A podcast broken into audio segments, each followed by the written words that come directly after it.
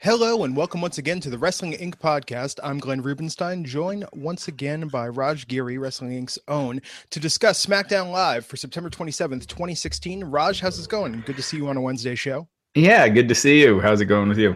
Things are going well, man. Uh, nice, tight, and fast SmackDown Live last night. Things really, I think, flew by at a very quick pace. Uh, a lot of storytelling going on during the episode. Uh, to start with, your big picture thoughts on SmackDown Live. I just think SmackDown has such a big advantage over Raw right now, um, just because it is two hours.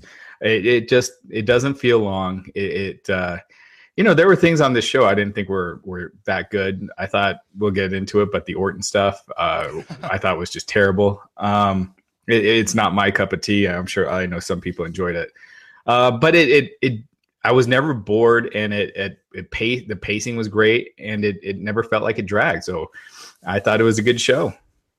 Yeah, I mean, it really moves by fast with uh, a two-hour runtime. You know, with commercials. I mean, it definitely just flies by some weeks, whereas Raw seems like it drags on, especially into that third hour. Um, so, I mean, let's start with that. You know, that was a real running theme throughout the show last night uh, with what happened with Randy Orton and Bray Wyatt. And we had Bray taunting Randy backstage. Uh, I don't know who was chasing who or what was going on after a while, but we had uh, Randy walking through what was clearly like a locker room, boiler room type situation with uh, Eric Rowan chasing him a lot of the time. Uh, I mean, what do you think about this setup and, and where they're going with the storyline? I thought it was terrible. I mean, I, you know, I'm one of those, uh, I'm, I'm an old school guy where it, for me, a feud works best when there's an issue that A makes sense. You can understand why the two guys are feuding over it. Yeah. And B, it's something that people can relate to. Um, you know that's why I think Austin McMahon, uh, you know Jericho and Shawn Michaels when Michaels' wife got involved. I, I, just think all those feuds they made sense. You could understand why there's a grudge there, and and it makes for a great feud. This I have no idea what they're feuding over. Uh, yeah. It's just this fairy tale, you know, these fairy tale promos that don't sound natural at all. Uh, I think Bray Wyatt is just so stale right now, and that he needs. Uh, I think he needs to turn babyface. They were about to do it before he got injured. Um, and it looked like he was re- it was reinvigorating his character. So I think he needs to turn babyface, tweak his character. His promos have been the same for a long time. It it, it just reminds me of like Papa Shango Ultimate Warrior stuff, you know, from uh, uh, from the '80s. I mean, from the '90s. But I, I just it this did nothing for me at all. And I and the match, I'm not excited to see this match at all, despite the fact that they're two of the biggest stars on SmackDown. Yeah. Yeah. I mean, it's, it's actually kind of remarkable for a show that does so much right that they would spend so much time on this misstep. Um, I, I don't know. I think so. The angle, best I can tell, is that Bray thinks Randy is not crazy but scared and now randy is you know saying uh, you think you're the eater of worlds but i'm the apex predator and there was that weird twist at the end i mean we might as well just just get this out of the way right now um, this went on throughout the night. I, you know, I definitely do, do not think it's worth having it go on throughout our podcast today. So at the end, people were speculating online. Was that a glitch at the end where we had, uh, you know, ultimately they they chase, they do this little cat and mouse, uh, almost like scavenger hunt with clues going through there. Randy comes across uh, the sheep mask at the end and puts it on, and then people were speculating there was a glitch when it then cut to video of Bray at the end after it looked like Randy had taken Bray out. Um, even the commentary on that. Now JBL, I'm, I'm not sure if he was sober or maybe this just you know he wasn't paying attention for most of it but even he after that was like i'm not sure what just happened there. Uh you know people seem very confused by the ending to this. Yeah that it seemed like a production glitch to me. Uh seemed like it was supposed to end when orton was you know they were doing that whole whole bit. Uh, um yeah it reminded me of uh the ultimate warrior jake roberts angle where he was putting him in a coffin and you know uh to overcome his fear of the Undertaker was that kind of thing. But I I thought it was a production glitch because it, it, seemed very awkward there once they cut to Bray and, and, then they cut away. It just seemed like something uh, something went wrong. Um, yeah. So it was weird. Yeah, that whole thing. Uh, it, uh, if it makes you excited to see them wrestle, then then it, it worked for some. It, it it's doing nothing for me. Yeah, I don't get it. I mean, I know they have to do something with them, but I, I don't think it's this is the right thing. Um, yeah, if that wasn't a glitch, I guess the end was that Bray has now driven Randy so crazy that Randy has become Bray. I, I don't know. Uh, you know, it reminds me of one of those. Did you ever in high school have that where you know uh, people, you know, you have to write like short stories, um, and you'll have a teacher maybe will show you something like the Twilight Zone is now like write your own version of a story with a weird twist. It seemed to me like that, like at the end, like someone was stoned in the WWE creative and was like, and then what if at the end Randy really became Bray because Bray's inside his head and he's like taking over Randy now. It was like that weird stoner twist logic, you know? Yeah, it just seemed like it. it it, it was just hokey. Yeah, uh, totally. yeah. Totally. Absolutely. So let's talk about the other uh, big recurring buildup of the night and what was going on with Dean Ambrose and John Cena. Um, it seemed like they were really, really hitting that hard, even though the main event was between AJ and Dean in a rematch for the title. Um, I mean, they were really hyping Cena's presence. Uh, if he felt like he hasn't been on the show as much in recent weeks, I mean, this is, I think, the most Cena that we've gotten um, short of uh, a main event match in quite some time. Yeah, and I thought and I thought it helped. I think I think Cena is definitely an asset.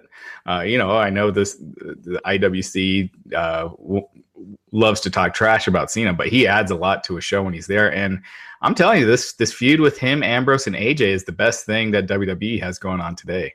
I mean, it's fan. I think all those guys embrace their game in this feud, and AJ is great. Dean Ambrose, uh, and, and after the show, we'll talk about the Talking Smack segment with Yeah. Cena. But Ambrose last week, I mean, his promo on Cena wa- was great. You know, something that fans can relate to. It didn't seem rehearsed. It wasn't hokey. It wasn't uh, about a, a being a snake and Bray Wyatt being scared of snakes. You know, it was something that was relatable, that seemed personal, and uh, it, it made it work. And Cena this week, I wish they would show that stuff on TV, but Yeah. uh, but yeah, It, which is weird because Talking Smack is so good, and it's amazing to me that it's an afterthought. I mean, I'm, I know the WWE won't release you know specific numbers for the network, but I mean, what what do you guesstimate? Maybe ten percent of the SmackDown Live audience watches that.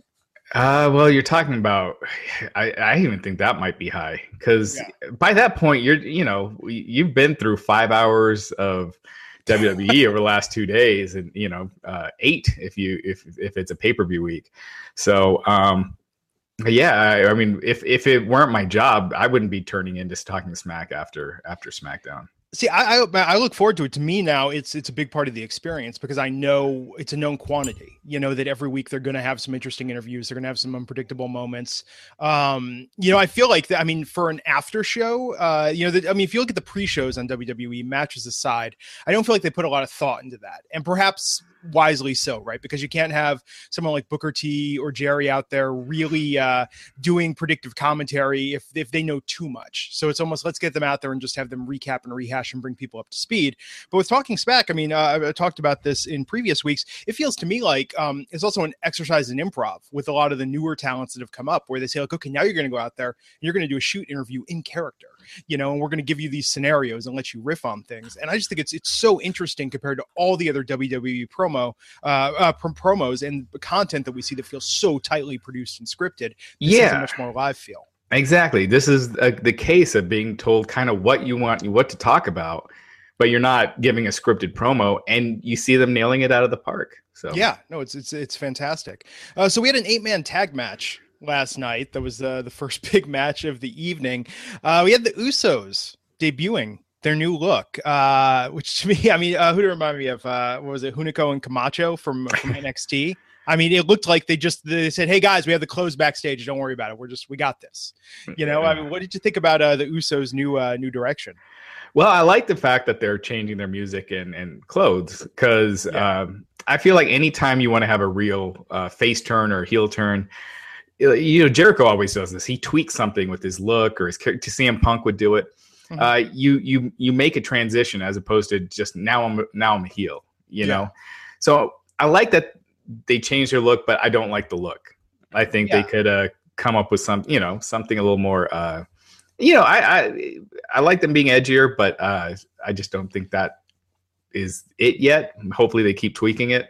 Um, Well, and this match last night we saw it was the Usos and the Ascension versus Rhino and Slater and American Alpha. And what was interesting about this is the Usos. I think part of the reason why they're over, especially with kids, they have been, is because they have the makeup, they have the bright, colorful look. But we've seen now, and we saw this last night, continue with the Ascension. The Ascension will change up their makeup, will do different things that really, you know, gives them that over the top characteristic and over the top look that's not always what we're accustomed to seeing from them. So it was strange to me that the Usos, similarly over the top characters, just came out in in the equivalent of street clothes. You know, uh, it was very uh, understated. Yeah, uh, but I like the fact that they're moving away from the colorful, um, you know, baby face look, and I, and I like that they're not using face paint. I think, yeah, I think they have a a chance to be like this violent heel act. You know, if it was, you know, when WWE says PG, you still can be edgy and be PG. Yeah, and uh, you can give the Usos uh, and make them, you know, just a, a badass heel team. Uh, without uh you know without giving them face paint and stuff like that so that's where i'd like to see their characters going they have that they have that intensity when when they're heels they, that that look like they mean what they're saying so uh, I, I, think they could definitely go in that direction as for the ascension uh, they need a they need to change their look in my opinion because anytime they have the face paint it just screams uh, uh you know jobber Road Warriors. it was very almost sort of juggalo on one of them last night. It was very sort of ICP looking, uh, you know, which I thought was interesting. Uh, we, we love to see, you know, ICP WWE's raiding the raiding the legends, bringing back all the people that were that were short. Not, I mean, not just the legends, the part time, the part timers, the jobbers, the gimmicks. ICP, I'm sure would love to step back into a WWE ring. That would be a feud with the Ascension right there. Mm-hmm. well, it might be better than SmackDown though. Uh, that, that's that's got Monday Night Raw written all over it. Um, so uh, we did have the Usos in the Ascension win. Uh, we still had the Usos um, attacking Gable's leg, really keeping that angle going. I mean, to me, this was just sort of a standard match of how we reconfigure the tag teams and you know reestablish the faces are faces, the heels are heels. Do you think Slater and Rhino are uh, gonna, you know, at, at No Mercy? I mean, did you predict they're gonna drop the belts to the Usos and are how are their prospects in your opinion after that pay per view?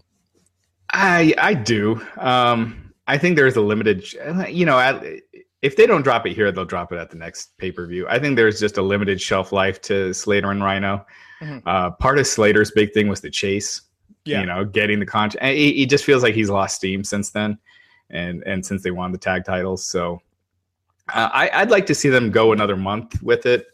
Uh, maybe have the Usos, you know, it's a SmackDown pay per view. Have the Usos just violently attack them, get DQ'd, and it leads to a, you know a match at, at Survivor Series. But uh, I, I, wouldn't do the title change just yet, but I could see them doing it just because I feel like Slater and Rhino have lost steam.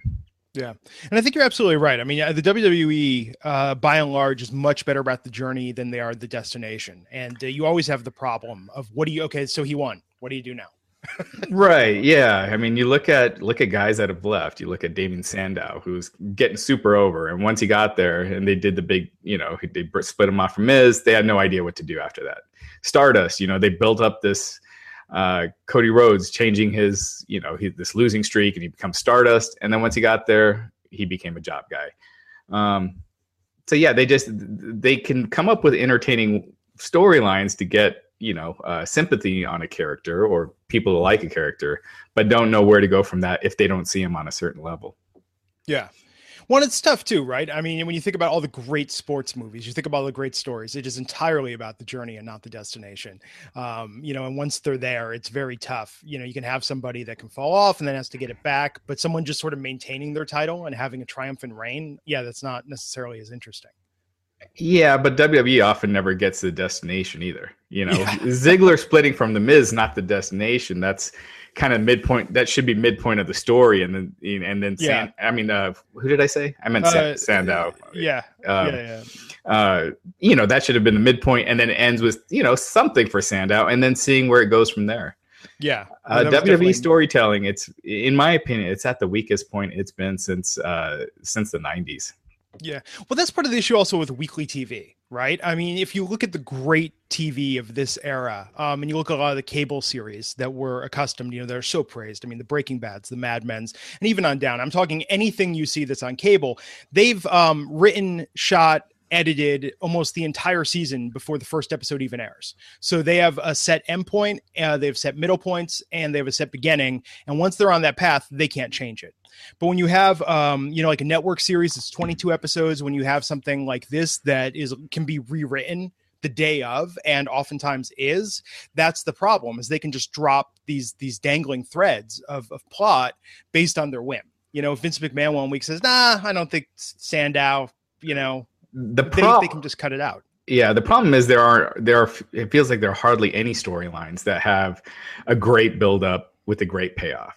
Yeah. and you know i mentioned this the other day uh, i can't remember last time they had one. Uh, it, you know daniel bryan winning at wrestlemania 30 uh, might be considered one but that was purely by accident as well. It was because cm punk left and, and Mhm. batista didn't get over so they scrambled to find a backup but where they purposely created the storyline that the fans got behind and there was a great payoff it's been a long time see i think slater and rhino i don't know if that was by design or they lucked Yeah. into it and but that's not a it. that's not a main event storyline that's Oh, not selling pay-per-views you Well, know? but for us, for the people that watch it religiously, you know, for the people listening to this podcast, I mean, I don't know about you, but that that's something that would keep me tuning in.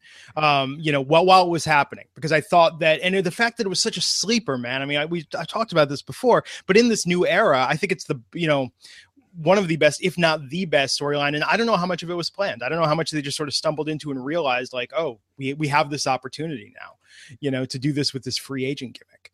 Um, and and I think that's why, in hindsight, a lot of storylines look better than they were. Right? Is because over time you realize, like, oh, hey, wait a second, they seeded this back there. It developed this week. It developed this week, and then give us this payoff.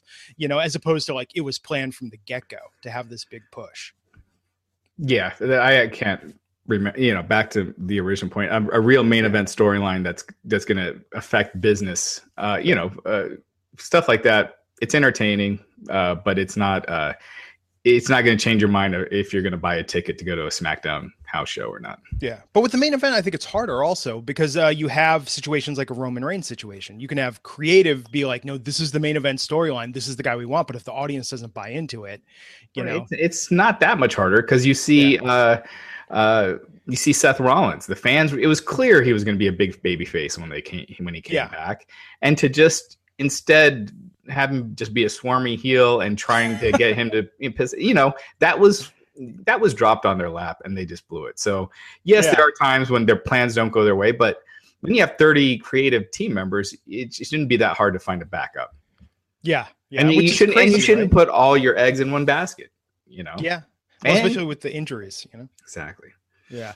So uh, Carmella and Natalya versus Naomi and Nikki Bella. Now I thought this was interesting because we had uh, pre-recorded promos before this match going on, and I have to say, in the pre-recorded sense, I thought Carmella did a very good job compared to what we've seen some weeks with her. Um, even Natalya and her had a little bit of chemistry, I thought, in this, and I thought it was nice that they gave Naomi a chance to sort of do something backed by Nikki. I mean, what would you think of uh, the setup in the match itself and where it's all headed? I think we're gonna have to disagree again. I think I think those inset promos are just so uh, so scripted that they're just not organic at all. It, they they just come across as uh, almost like uh, one of those before you know promos where you, you can tell it's just like not natural at all, and and and you know they get to their end, but.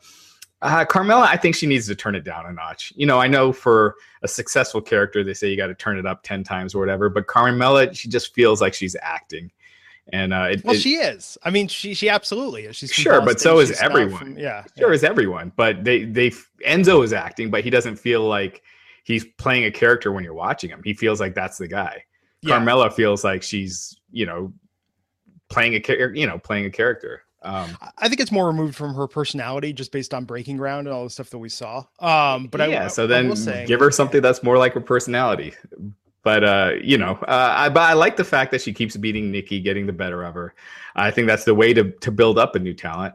Yeah. And I'd like to see them go all the way with it and have Carmella beat Nikki on the pay per view. So Well, it um, seems like they're building up to that, although they dropped that this week, right? So last week, uh, Daniel Bryan on Talking Smack teased it. It seemed like it was set up to do a no DQ match between them and No Mercy. I think that was an accident on Daniel Bryan's part. I don't think that was because I, I was talking to a guy last week and they said that, that there was not a plan to do that. So um, I think I think that was uh, just Daniel Bryan just talking and it it, it got kind of you know picked up. I think it makes a lot of sense, especially with how they've done the storyline with all the run-ins, with all the early starts. I mean, no DQ. I mean, it, it, it's a stipulation. It's I mean, it's a it's a story bullet point. I mean, do you, what do you think is the controversy of doing that in a women's match? I, I would say that you lead to that. Like yeah. their first match, I don't think should be a new no DQ. Have something happen where it really necess you know ne- necessitates necessitates yeah. a, uh, a, a no DQ match.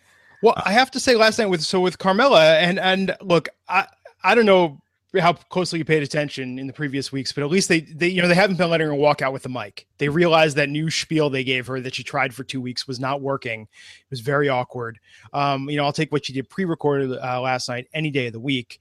But what I thought was really, really interesting, and I'm surprised that they did this because, uh, you know, and it's a, it's a little detail like this, but I think it undercuts one of her hooks.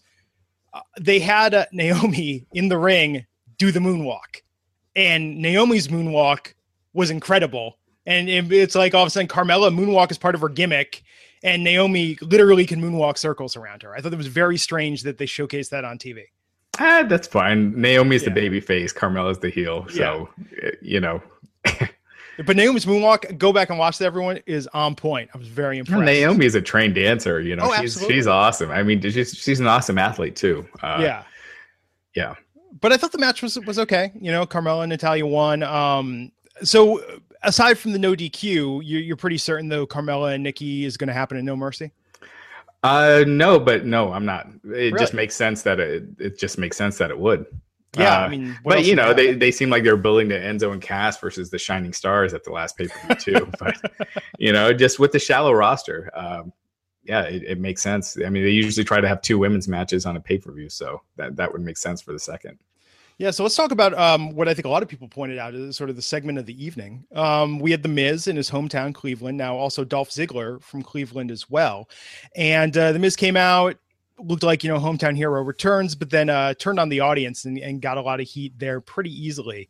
Uh, it seemed like uh, and and he kept in character, which was great. Even when people were referencing like his dad's business with the chant, I thought that was great. How the Miz was able to keep doing that. Um, but then Dolph came out and it got really emotional real quick, uh, and really really raised the stakes. So what's happening now is leading up to No Mercy. It looks like Dolph is going to have a rematch for the IC belt against the Miz. But if Dolph loses, that he's he's quitting the WWE. I saw online that his contract might actually be up. I mean, do you think there's any sort of backstage?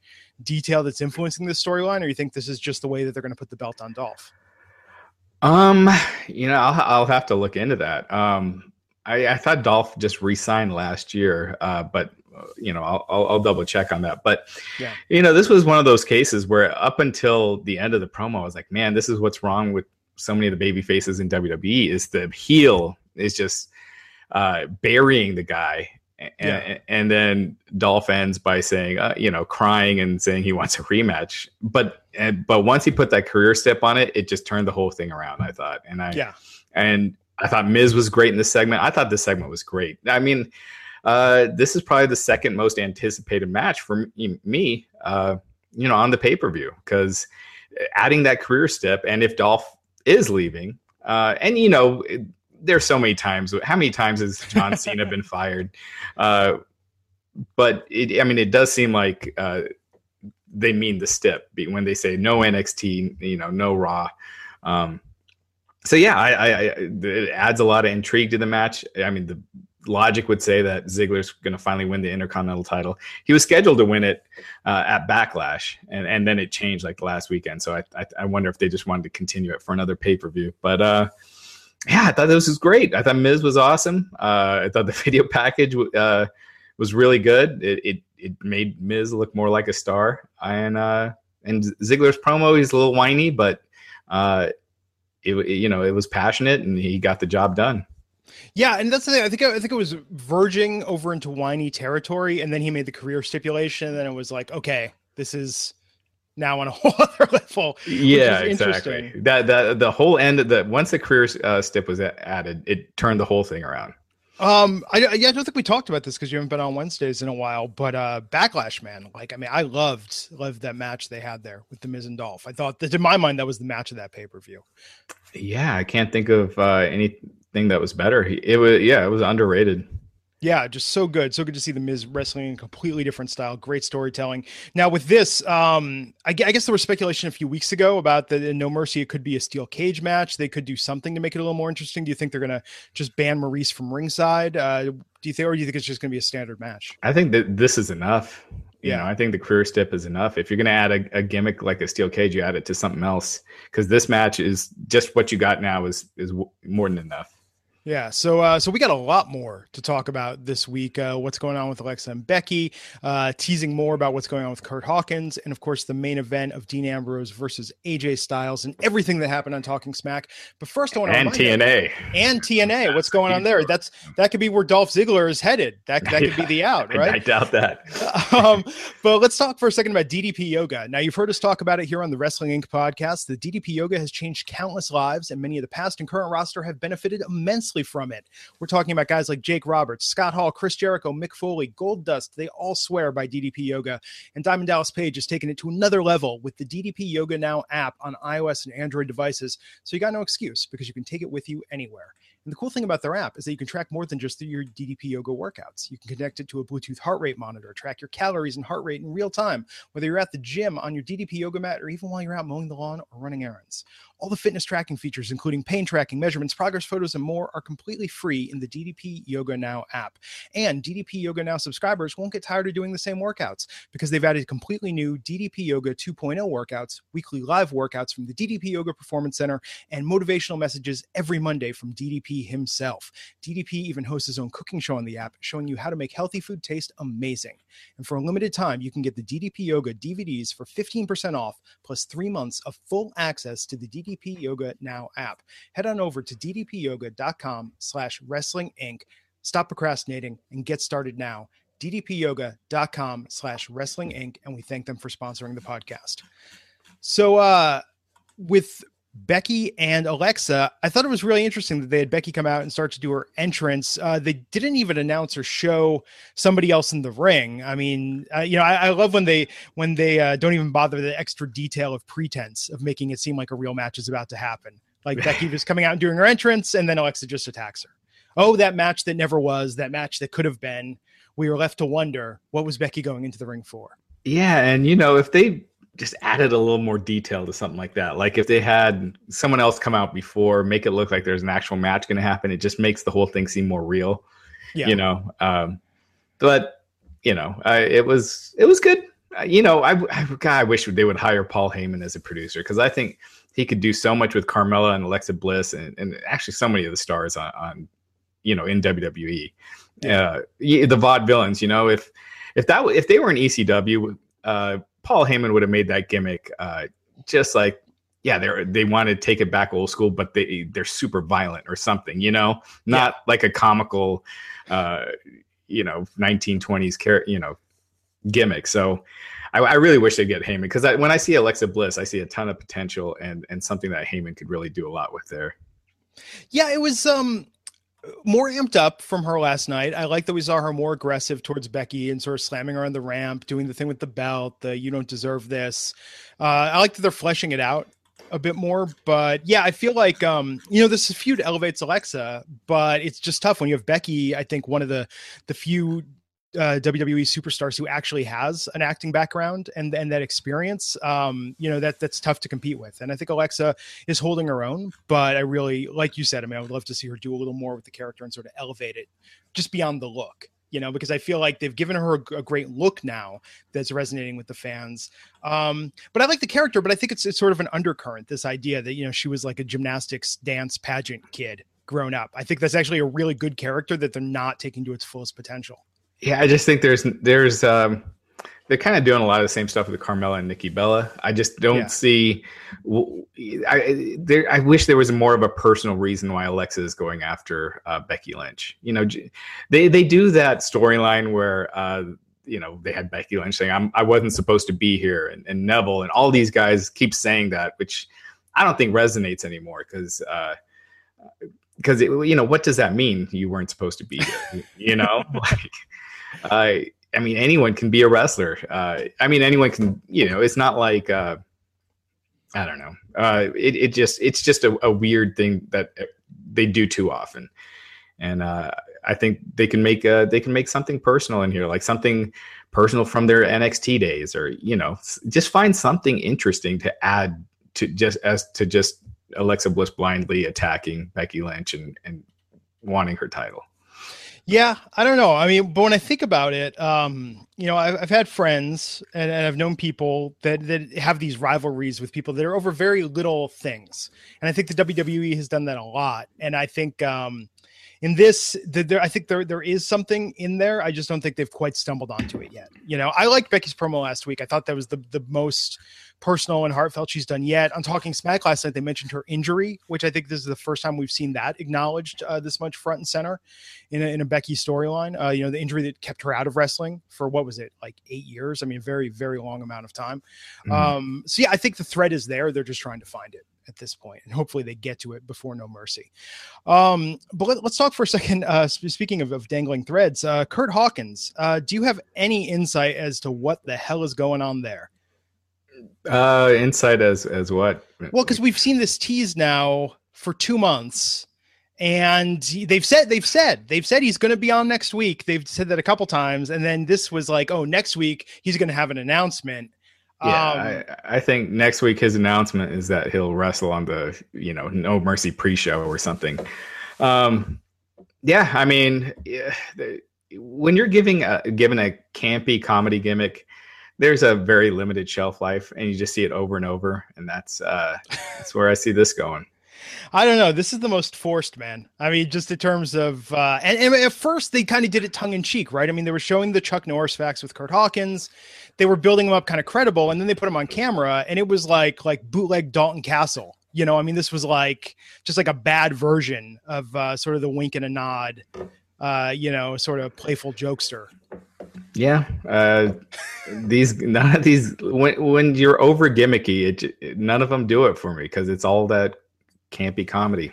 Yeah, yeah. So uh, we'll we'll see how that goes. Uh, what's going up there? Um, so we had more, uh, you know, build up backstage uh, with uh, AJ Styles and the build up to his main event match, and then the match itself uh, with John Cena on commentary. So, what did you think about Ambrose versus Styles? What did you think about them having Styles retain the belt because of a Cena distraction on uh, on Dean? Yeah, I, you know, it was a little. I, I thought the the finish was a little hokey, but I liked it. Uh, mm-hmm uh, again, I think this is the best stuff on WWE TV right now. Is this feud? AJ Styles, I think, is beyond a doubt the MVP this year. I feel like every feud he's been involved with um, since WrestleMania has been the best thing on the show uh, up until now. His feud with Roman Reigns was the best thing uh, during that time. Then John Cena, and now uh, Ambrose and Cena. So um, yeah, I thought the match was good. Uh, Ambrose, I think, hasn't looked as great in the ring lately, but I thought it's funny. I feel like almost since that Steve Austin podcast, he hasn't looked uh, as good as he did before that. So um, I don't know if the some you know something from that got in his mind or it's just coincidence. But uh, well, what's what's the backstage word that you've heard? I mean, there's been rumors online about Ambrose, you know, as the champ wasn't drawing as much, that it wasn't working out kind of how the WWE creative envisioned it, and that's why they made the switch to Styles. Well, I don't think Ambrose was never really supposed to be that champion. You know, that all was because you know Reigns got suspended, and and they needed to, you know, they they squandered to to come up with something else. Um. But you know, uh, from people I've talked to, I, I and again, uh, when when people say someone has backstage heat, there's one thing when it's like with everyone, and then there's another when it's just a few people here and there. But I haven't heard much with uh, a big reason with Ambrose losing the title, other than just it, it just keeps the storyline going, and and it, it, it Ambrose's champ wasn't that interesting. This is a lot more interesting right now. Yeah, and and so I mean, let's talk about that in terms of the angle. Uh, so Cena predicting they're gonna they're gonna save him tying Ric Flair's record. That's not gonna happen in No Mercy. I think it is. He's really yeah. He's gonna tie Ric Flair's record and then go take time off to American. Yeah, because he's booked for Survivor Series. Why would he be booked for the next pay per view if he's not? Uh, in a title match, um, if he's just on uh, just another regular match, uh, you know why why even bother? So See, I think uh, he's been losing so much. Yeah. I think he wins and then drops the title at Survivor Series. See, I think with Cena being added to the main event, I think an Ambrose versus AJ Styles uh, rematch would have been enough for No Mercy. But I think that you know they saw the numbers backlash did. Supposedly ticket sales were really down for backlash. They had to work really hard to fill that arena. I think they added cena to the main event as a triple threat just as a means to stoke ticket sales and get interest up. I don't think so. I think this this was the plan. Uh, you know cena uh, you know has been booked for smackdown shows until uh, mid-october and i don't yeah. think they had him any intention of him feuding with anyone else so i think this is where he was supposed to be um, whether was supposed to be him and AJ as opposed to him, AJ and uh, and and Ambrose, uh, you know that that easily could have changed. But uh, I think Cena does make it more interesting being in that that main event. I just feel like Ambrose versus AJ Styles, just just between them, there's just not enough there, and yeah. I think Cena adds that. Yeah, that'll be interesting. I'm, I'm excited. I will be at that pay per view live, watching it uh, all happen. Perhaps when Cena ties the record. And if Cena doesn't do it at No Mercy, he'll be doing it at Survivor Series. See, I so, think that's a WrestleMania uh, moment, right? There. I mean, I know WrestleMania doesn't need that, but I think that's that's something you save for for one of the big. You could you could do him breaking the record at WrestleMania. Yeah, that's true. That's true. You could. I mean, I guess tying is just you know because it hasn't happened yet. Once we tie, breaking will be a, a even bigger story. Yeah. Interesting. Um, yeah, I don't know. I don't know which way it goes. Uh, I do like Dean though. I think Dean not as the champ is more interesting than Dean as the champ. Um, kind of like we were saying. I don't think they knew what to do with this character. AJ just becoming like this monster dick uh, as as the champ. I think works really well. You know, and I don't think that really suited Dean. Yeah, I agree. Yeah. So uh, let's just quickly talk about talking smack. So Becky came on. Uh, I thought was fantastic in character. Talked about her motivations, um, and again talked about that injury uh, that that took her out of wrestling for so many years. Um, Cena came on, and I thought was just just really great. Uh, what was his line about Dean Ambrose? About how uh, Dean Ambrose thinks that I'm a I'm a part timer, you know, and thinks that I'm not serious about it. And the difference is John Cena doesn't think about Dean Ambrose. Yeah, exactly. And he's like, you know, uh, Dean Ambrose said Ambrose and Cena don't like each other. He's like, yeah. that's that's not correct. You know, Ambrose doesn't like John Cena. John Cena doesn't care about Dean Ambrose. Yeah, he cool. just, I mean, this was just an amazing promo. Uh, Cena showing like he can, he he's just one of the best, if not the best in the biz. You know, uh, he just tore into Ambrose. He just rebutted everything Ambrose said last week, and and you know, again, that's why I think uh, that's why I think Cena's going to be winning the title. Uh, you know, people are pointing out that he's leaving in mid October. Yes, he is, um, but he's wrestling at Survivor Series, so there's a reason that he's booked for the November pay per view, and. Uh, and it's not like they they don't you know that there isn't a precedent of them putting a belt on someone who's not working live events and TVs. They did with Triple H, Brock Lesnar. Uh, so I see them uh, going with Cena and then and then going from there.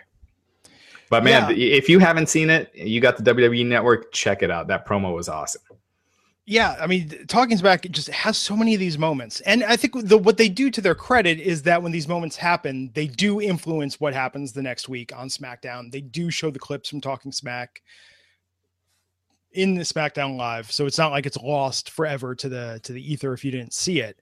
Um, but I think that's you know, again, I think it's something that might have been an afterthought in this new era because it was rushed, right? When when Talking Smack debuted and the pre-show debuted, they were like, "Oh yeah, and by the way, we're doing this post show." after SmackDown, and I think it's worked out beautifully. Yeah, I mean, this segment, I like, I don't think WWE even has it up on their YouTube channel yet. Or oh, uh, they just uploaded it while we were doing this podcast. So nice. There we go. But they only uploaded two minutes of it. I hope they show the whole thing. Um, you know, I hope they show the whole thing because it, it was just fantastic. It was like, I think it was like five, six minutes. So um, it's great stuff. It, it gets you excited about Ambrose and Cena. So why not show it? Yeah. No, to the point where it's like I think, you know, AJ might fade a little bit in this in this main event feud. Um, which I you know, I'm fine with, except if you have him fade into the background and then retain as champion, that that, that would be a little weird. So to your point, that would would be where it would make sense for Cena to win since he's so front and center uh, in driving this, driving this conflict. Um, I think so, if you have Cena pin Ambrose, then yeah. that makes it a natural uh, Cena and AJ Styles match at Survivor Series, since AJ has beaten Cena didn't lose the title. Yeah. So one thing we talked about last week that now uh, a lot of people are talking about online. What What do you think about the No Mercy promos and the parody of the Calvin Klein obsession ads that they're doing? I mean, they're they're internal. They're not airing on TV, so it's fine. I just it's I love it when they go this crazy with it. I when's the last time they did a this outright comedy type promo for a for a pay per view? I just think when you have a title like No Mercy or Hell in a Cell, it should be something grittier and and uh, and violent, uh, in my opinion. And but yeah. uh, who cares? You know, it's again, it's just within it's just used on WWE television. And, I know, but it's just it, I, I, love when they do this little inside type stuff. You know, it's really to me what may, reminds me that this is a network. This isn't just the WWE archive. This isn't just pre-show, post-show. Um, I like that they're they're you know it reminds me of the early days of MTV. Like they have a department that whose job it is to just sort of do wacky stuff. It's got to be tough now because you're doing them, you know, for two pay per views a month where you're oh, trying oh, yeah. to come up with new promos and, and things like that. Um, you know, UFC, it's not like they're coming up with the, you know, they have awesome promos for their big shows, you know, when it's Conor McGregor and Jose Aldo or something like that. They're not doing it for everyone. They don't even bother to come up with a name. It's just a number. It's just UFC 203, UFC 204. Yeah. You know? Yeah. Yeah. Uh, so, I mean, what do you do? You think uh, just before we talk about what's going on TNA, do you think going into 2017 they're going to keep up this pace of two pay per views a month? Because last night we started to see the the build up for um, not only uh, uh, we saw we saw Hell in a Cell is being plugged, but then they were plugging the next one, the next uh, SmackDown pay per view also got started to started to get some plugs this weekend. I mean, do you think it's too much? I think if ratings continue to, you know, ratings were expected to fall with football season, not this much. I mean, they're down 20%, you know, as opposed to previous years, um, or at least uh, the audience. Uh, if after football season the numbers are continuing to slide, I could see them uh, revisiting it after WrestleMania. Yeah. Uh, but I just feel like they're really pot committed to doing it. I think they should have waited before splitting the pay per views until they had, uh, you know, two very uh, deeper rosters than, than what they have now, and and then uh, several feuds on each. But uh, because right now you just don't get the sense of the excitement uh, yeah. for these brand specific pay per views, you know, that you did for like SummerSlam or, or you, you, probably will for Survivor Series. But um, yeah, I think I think if if numbers continue to fall, uh, I almost think I actually, you know what, I almost think they wouldn't do it because it's Vince McMahon saying he's wrong uh, and just waiting longer. But uh, yeah, well, I I see it continuing for the for the near future. Huh. So, um, with that in mind, let's talk about the ratings this week for Raw. It not only went up against Monday Night Football, but the most watched presidential debate in history. How bad? How bad were the Raw ratings this week? Oh, geez. Um, you know, actually, Raw started off in relatively strong. It was under three million, which a month ago was considered terrible.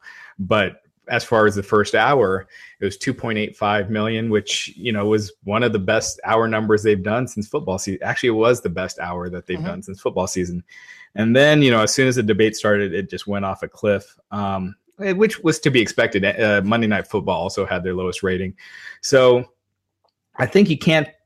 You, next week is the bigger number. I mean, this week had all sorts of crazy competition. Next week, the the problem with WWE right now is, um, with Raw especially, is it's just so uh, there's just not anything that's captivating. So if you miss a couple weeks and you fall into that trend, you could easily stop, you know, start skipping Raw, and uh, and you're starting to see that more and more. Usually, you know, ratings dropped during football season, but came back up, back to close to where they were.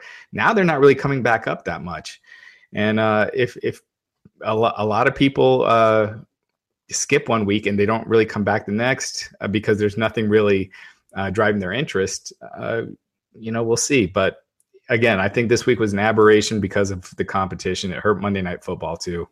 So um, I think they'll be back to. I don't. I don't think they'll top three million, and I don't think they're going to top three million until football season's over, if if they top it at all. Um, but it'll be up next week. Yeah, one next week SmackDown is going up against the vice presidential debate. So yeah, but I don't see I don't see Mike Pence and uh, you know Kaine. and Tim Kaine doing the damage that Trump and Hillary did. Yeah, yeah. Although uh, No Mercy is up against the second presidential debate, so that'll be interesting. But of course, that's on the network, so I yeah. think live isn't nearly as important. Um, so what's the latest? What's going on with TNA now? I was reading that WWE might be back in the picture. Well, I mean, WWE has always it's been kind of like a uh, kind of like the last scenario. If they can't figure out a sale, uh, basically WWE would swoop in by the video library. I don't know if the problem is TNA. Uh, I think Dave Meltzer mentioned that TNA uh, has more debt than it's worth. Mm. So I don't know if WWE buys the company outright because then they're stuck with that, or they just buy the video library and TNA folds. Um, so, but yeah, I mean, Billy Corgan did an interview with ESPN uh, saying that you know he's been negotiating to buy the company. He's, talked about it on his Facebook. Uh, he made it sound like he was close, um, but you know, it, from all accounts of things, if they don't have this thing figured out by bound by Friday, um, so we're two days away. If they don't have it figured out, then it seems like TNA would just sell the video library to to WWE, and that's the end of the company. Wow. So for TNA to survive, basically, it seems like Billy Corgan or uh, one of the other interested buyers will have to put together a deal to get it uh, within the next couple of days. And I'm sure they've been working on it but I mean, it's it's crunch time. I, I don't know if if if they can't fund, you know, uh, Bound for Glory. I don't know if there's any coming back from that. So yeah.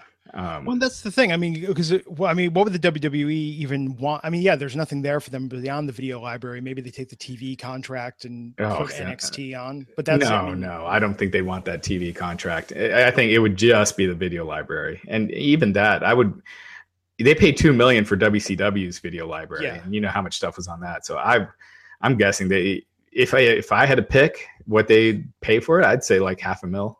Twenty dollar gift certificate to the Olive Garden. Yeah. I'd say half a mil for that video library, but probably not much more. Yeah, yeah, that's that's insane. Well, it's just crazy now because because Cody Rhodes is uh, on TNA now. I mean, Sandow has been on TNA um, you know, ever since uh, the final deletion, it's been getting it. It seemed like things were going in the right direction. So it's just well, well they'd have their pick of the talent, you know, yeah. and they could really deepen their rosters if they got, you know, like you said, Matt and Jeff Hardy, oh, uh, Lashley, James Storm, uh, you know, EC3 all these guys, just adding four four top TNA guys to Raw, four top TNA guys to SmackDown, and all of a sudden you have a much deeper roster. But the problem is uh, that you've seen with like Matt Hardy and Jeff Hardy is they don't want that schedule, and yeah. the WWE schedule isn't appealing to everyone. So, um, and they've had their issues with Lashley. So, I don't really know uh, who they'd get that'd be willing to work a full time schedule. Maybe EC3, but as far as top level guys, and maybe James Storm, but that's about it. Yeah, with the Hardys, I mean, come on, if you're willing to come film at your house or compound, I mean, you can't beat that. You don't even have to go anywhere.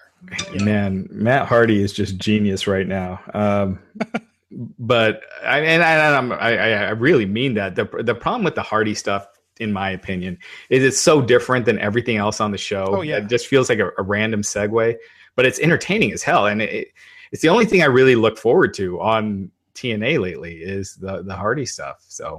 Uh, it just doesn't mesh with the rest of the show. Yeah, well, I'll be curious to see what happens. I think what you're saying with talent, I think if the WWE wanted that talent, I think they could they could have them. I don't think anyone would have a problem just walking away from TNA, given where it's at. What are they going to do? Sue them? Right, but they look, they had James Storm. James Storm left, so it's like they're not willing to put the money and and. Well, that was poor timing with NXT. Also, didn't James Storm say in an interview it was like he showed up and it was good, and then everyone else showed up and he was like, "What am I getting myself into here?" Um. Well, uh, ultimately, what it came down to was what he was offered, and yeah. he just had a much better deal with TNA. Yeah.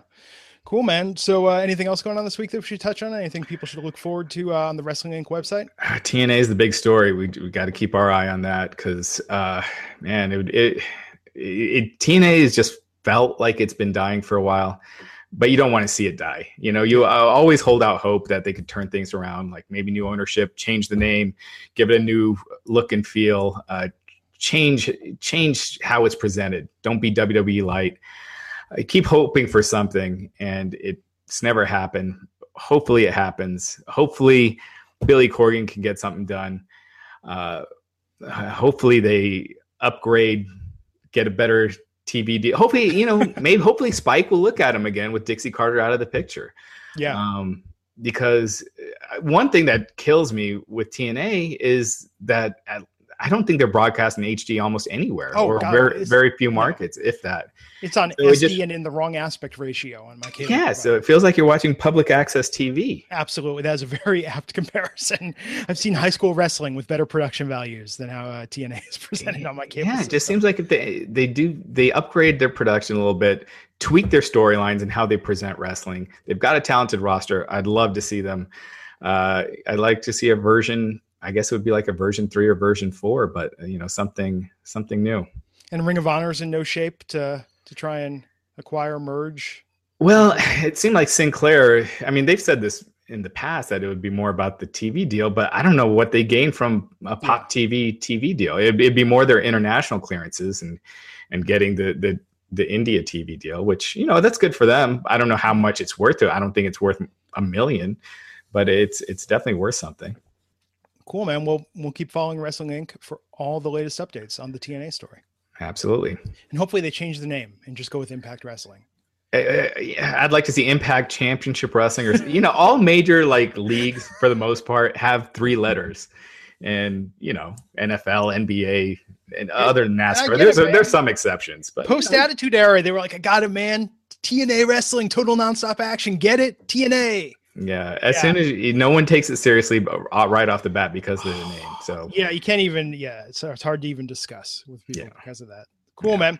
Well, uh, thanks everyone for joining us for this edition of the Wrestling Inc. podcast. Uh, Raj and myself are going to be here on Wednesdays, and we're going to have guests working with us uh, in the coming weeks, rotating in to talk what they think about SmackDown Live. Of course, on Mondays at uh, 11 p.m. Eastern Time, we are here every week, Raj, myself, and Matt Morgan, to talk about Monday Night Raw. If you like the show, subscribe on iTunes, subscribe on YouTube, leave us a comment, leave us a rating, and you can follow both Raj and myself on uh, Twitter. Check out our info in the show notes. Raj, any final thoughts? Uh, yeah. Also, guys, start leaving your questions in the comment section again. We're going to Yeah. start doing the questions again on Wednesdays. So, uh, starting next week, yeah, uh, enter your enter your questions, and and we'll take them at the end of the show.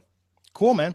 Well, uh, thanks again to everyone for joining us. I'm Glenn Rubenstein, and I'll see you back here on the Wrestling Inc. podcast. Take care.